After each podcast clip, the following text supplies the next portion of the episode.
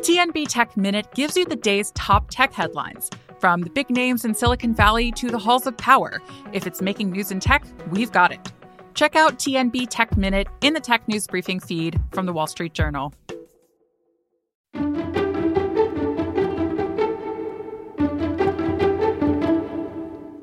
Hey, I'm Veronica Dagher, and this is the Wall Street Journal Secrets of Wealthy Women, where women share how they tackle career, money, and the world. Today, we're speaking with Erin Loos Cutraro, founder of She Should Run. It's a nonpartisan organization that encourages women to run for elected office. Women represent 51% of the U.S. population, but still hold less than one third of elected positions. And that lack of representation has an impact on policies and how women's concerns are represented. Erin has encouraged hundreds of women to run, and her organization also offers tools and training to help them launch successful campaigns. She's here today to tell us what inspired her to get involved in politics and what challenges women still face to get into those seats.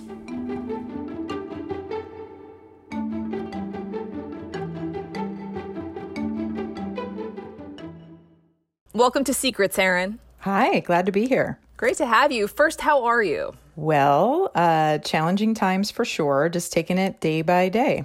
There's been a lot going on the pandemic and the recent protests. It's, it's almost hard to remember that we're in the final few months of an election cycle.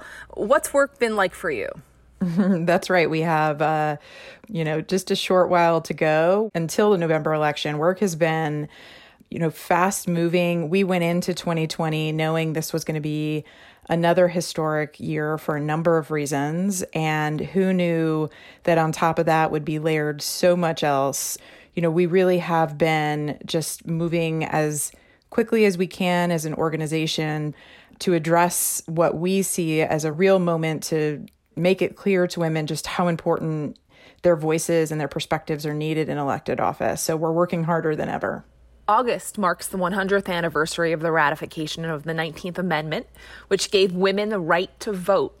Women of color still didn't have easy access to the polls, however, and voting rights are still an issue, but officially it was there. Where do you see your organization in the succession of the women's suffrage movement? Yeah, so, you know, this year's centennial is, of course, a significant landmark for our country, yet you know, it's so important to point out that with a hundred years past, we're still grappling with so many of the same questions and challenges that were faced by so many what feels like so long ago you know? So not only around issues of who gets to vote but over citizenship rights over women's rights you know it's important to mark this time and to also know just how much growth was still needed at that point and how much growth is still needed today.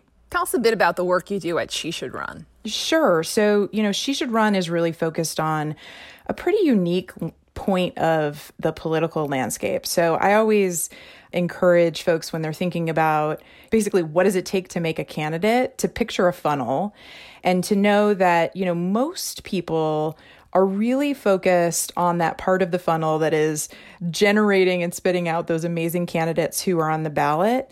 When the reality is that it takes a whole lot to get a woman to the place of even considering the possibility of a run for office. And so she should run our main focus is that slice the woman who's leading in her community, who's leading in her workplace, who's getting it done in all sorts of ways, but is not yet seriously considering a run for office our programs really meet her where she is to make the case that she should absolutely be thinking about elected office, especially. And right now, we're making such a strong case for all the incredible local offices that exist around the country that play such a humongous role in our day to day lives.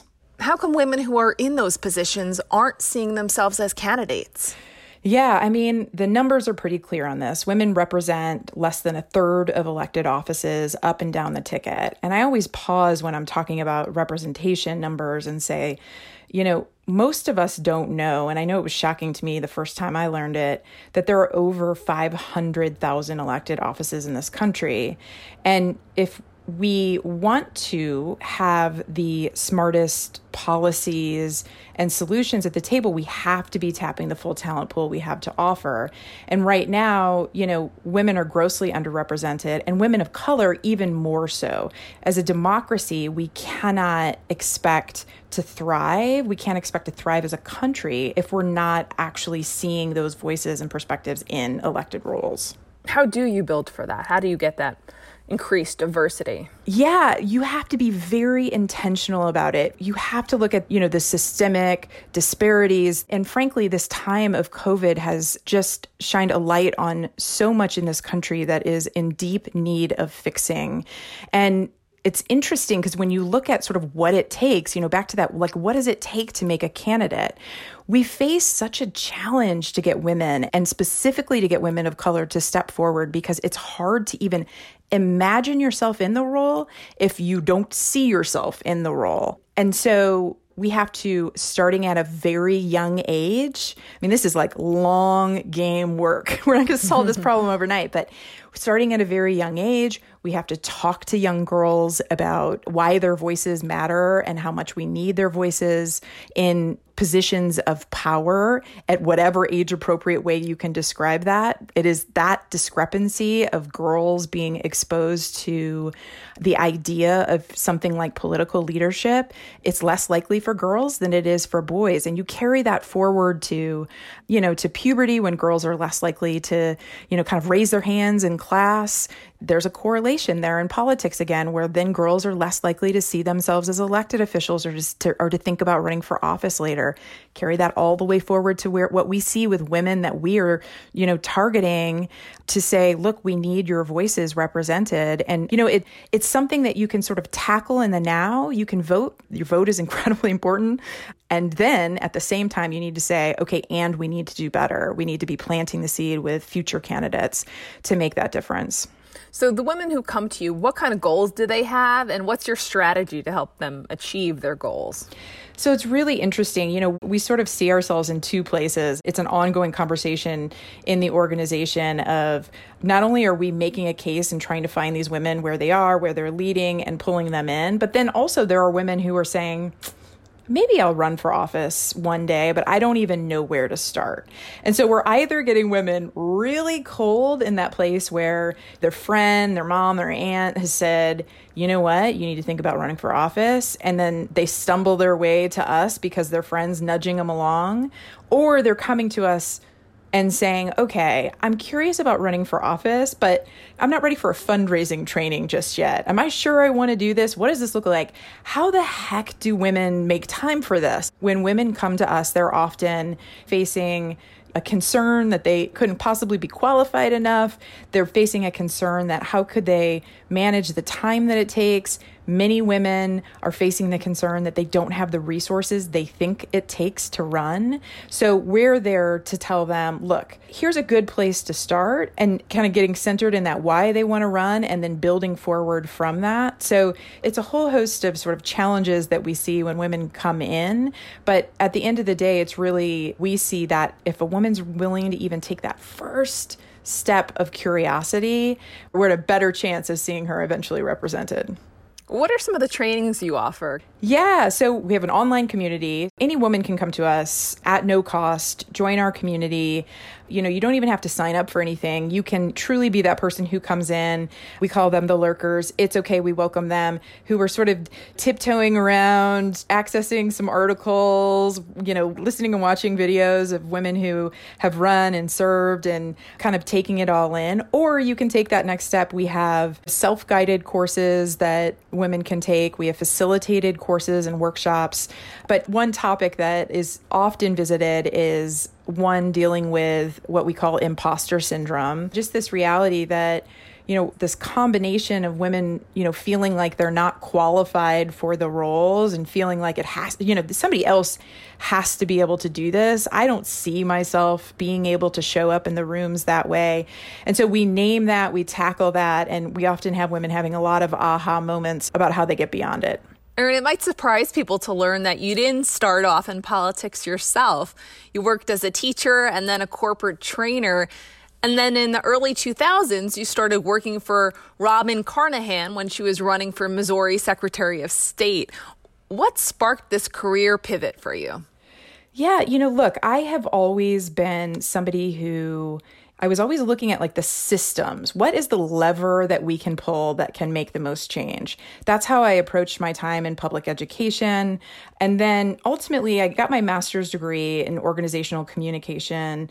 You know, my focus was on learning and development. It was on how people communicate in organizations. And again, it was that piece for me where I was really drawn to okay, how do you build the best organizations possible with people?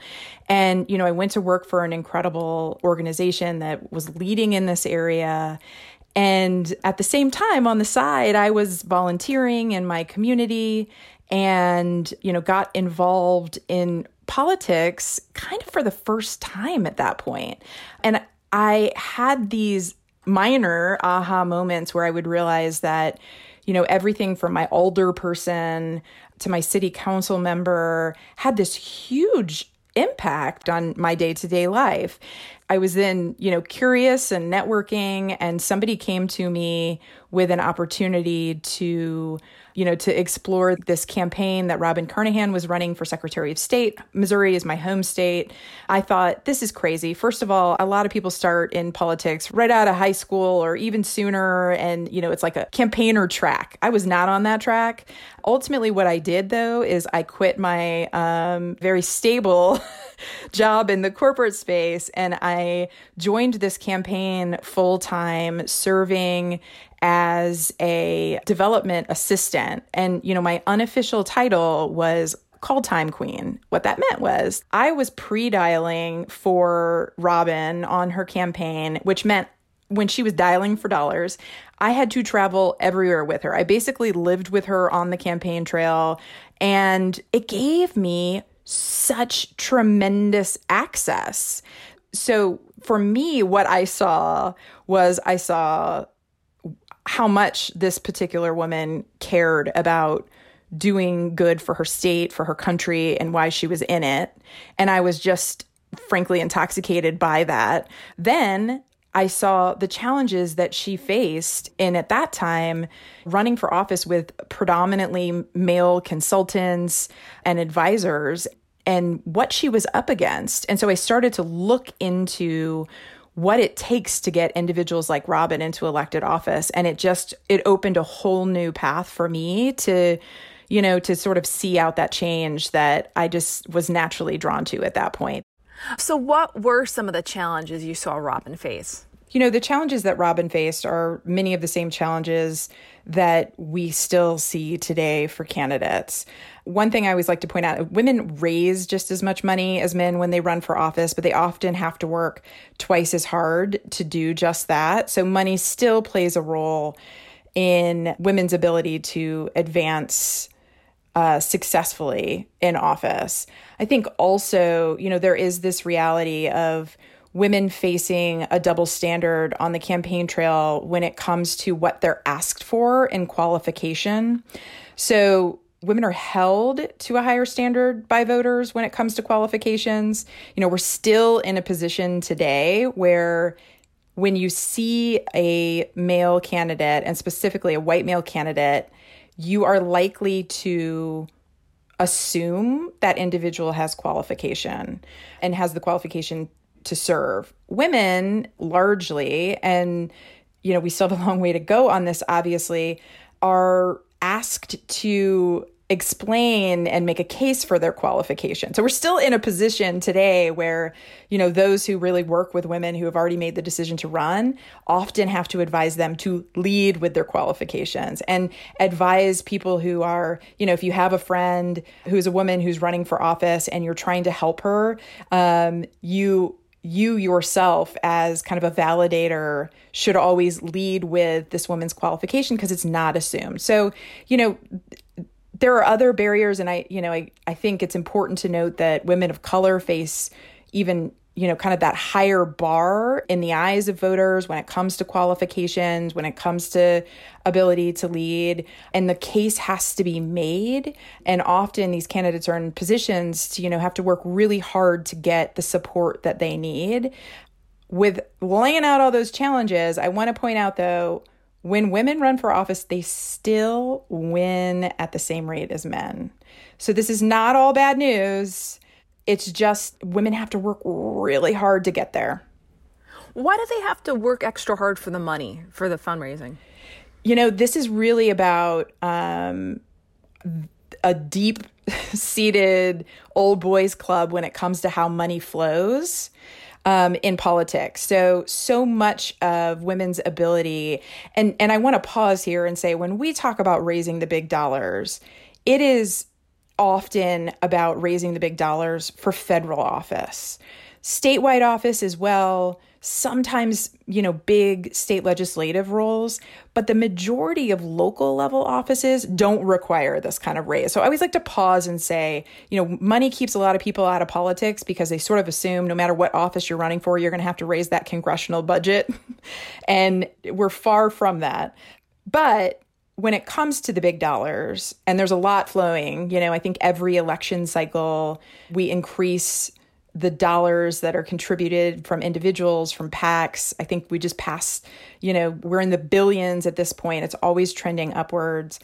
And Represent Women just released a report that showed we still have this huge discrepancy of major political action committee giving. So these are like the big uh, interest groups to corporations that have PACs that give to candidates. They're still giving the vast majority of funds to men. We're going to take a quick break, but when we come back, Erin will discuss the challenges still facing women in politics and what she's doing on election night.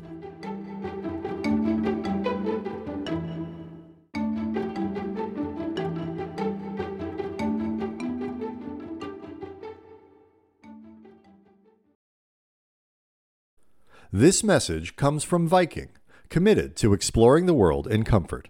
Journey through the heart of Europe on an elegant Viking longship with thoughtful service, destination focused dining, and cultural enrichment on board and on shore.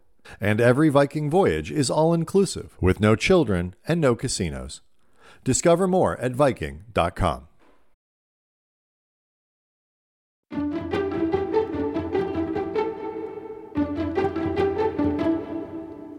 In 2016, some women thought we were going to have our country's first female president in Hillary Clinton. How did Hillary's loss and other well known women, such as Senator Elizabeth Warren and Senator Kamala Harris, dropping out of this year's presidential race, affect the psyche of women who are thinking about having a political career? And I, I just want to note, too, on the Republican side of the aisle, we've had women such as Carly Fiorina who've run for the top job and dropped out as well.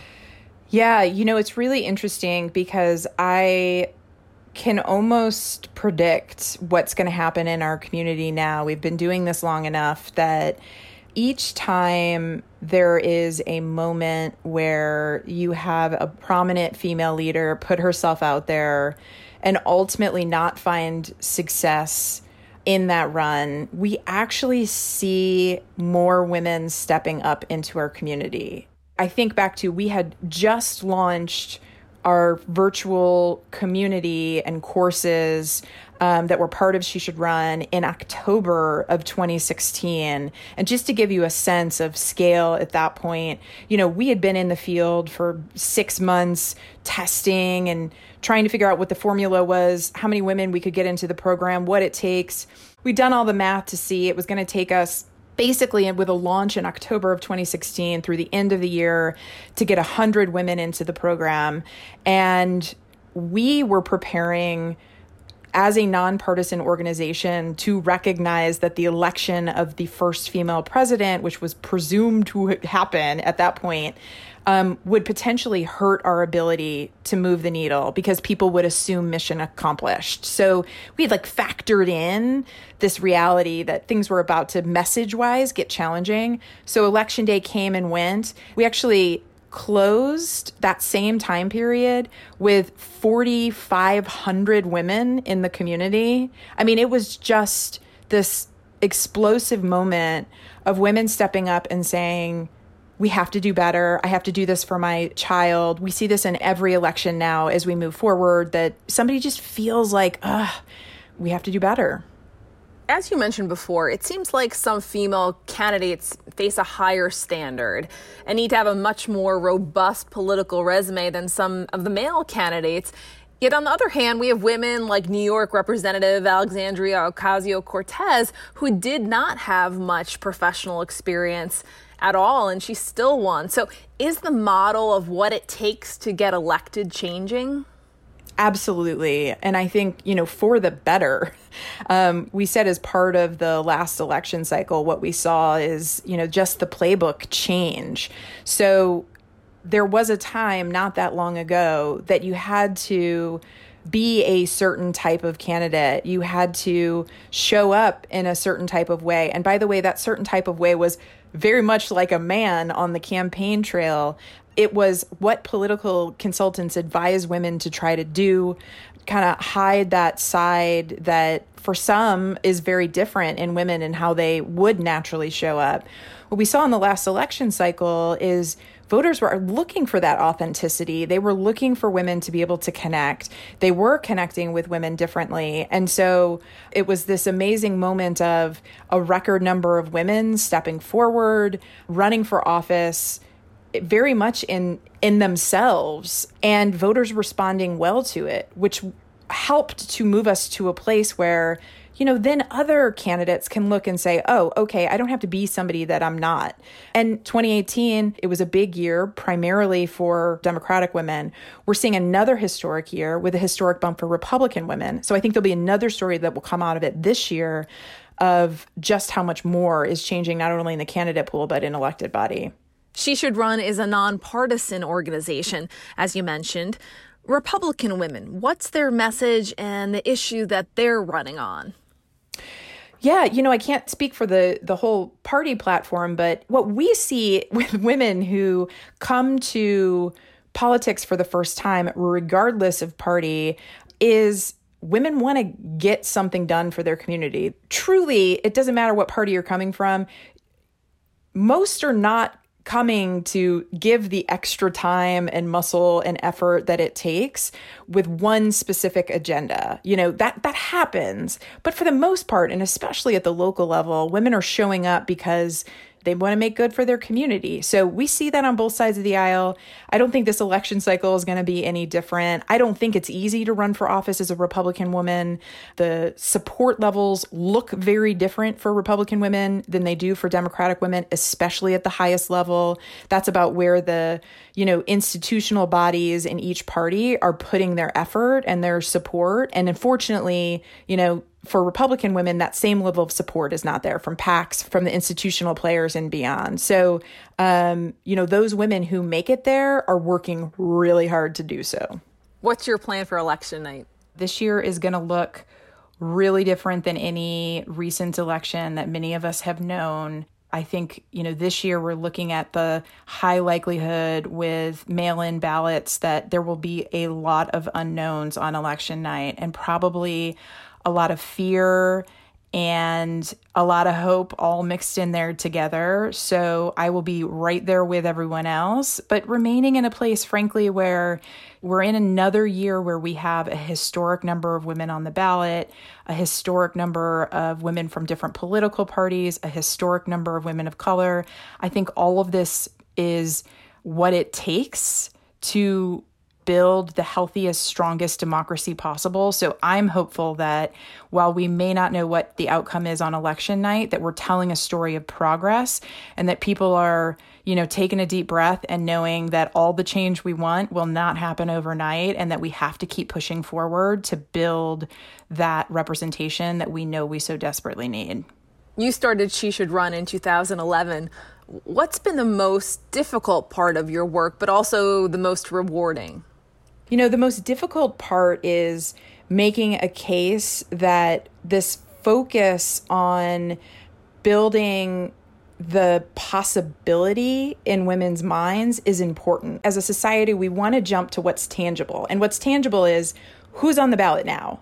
Who's the candidate? So, you know, the majority of funding, philanthropic dollars, the majority of, you know, political dollars that float, they all go to the side of supporting those few amazing individuals who have made it to the ballot. When in reality, if we're not also putting that same level of support and innovation and, you know, kind of directing resource towards building pipeline and building diverse pipeline, we're going to slow our ability to close this gap that we so desperately need to close. So I would say that's the challenge. You know, the reward is seeing these women step up to lead. We regularly, as a team, come together and tell the stories. And you know, they're often stories. It's not going to be always names that that individuals recognize because these are women running for local office. But they'll come to us and they'll say, "Okay, three years ago, I was referred to She Should Run. I signed up for one of your programs, and I'll be honest, I haven't thought about it since then. But I, you know, wanted to let you know I am on the ballot for. I just got elected to, and every single time, you know, we we celebrate each and every one of those as a team, and we celebrate it obviously for the woman and what she's doing, but we also celebrate it because this reality, it just takes time. So every seed that we're planting, which you can't like see, shows up, shows up down the road. And that ultimately what we're trying to do. Um, so it's it's definitely rewarding. This was great. Thank you so much for joining us, Erin. Thank you so much for having me. If you'd like to hear more stories of inspiring women, you can find us on Apple, Spotify, Google Podcasts, or your favorite audio provider. If you like us, subscribe, share us on social media, and give us a review. Our producer is Trinae Nori. Our executive producer is Kateri Jochum. Additional help from personal finance editor Beret Lamb. I'm Veronica Dagher. Thanks for listening.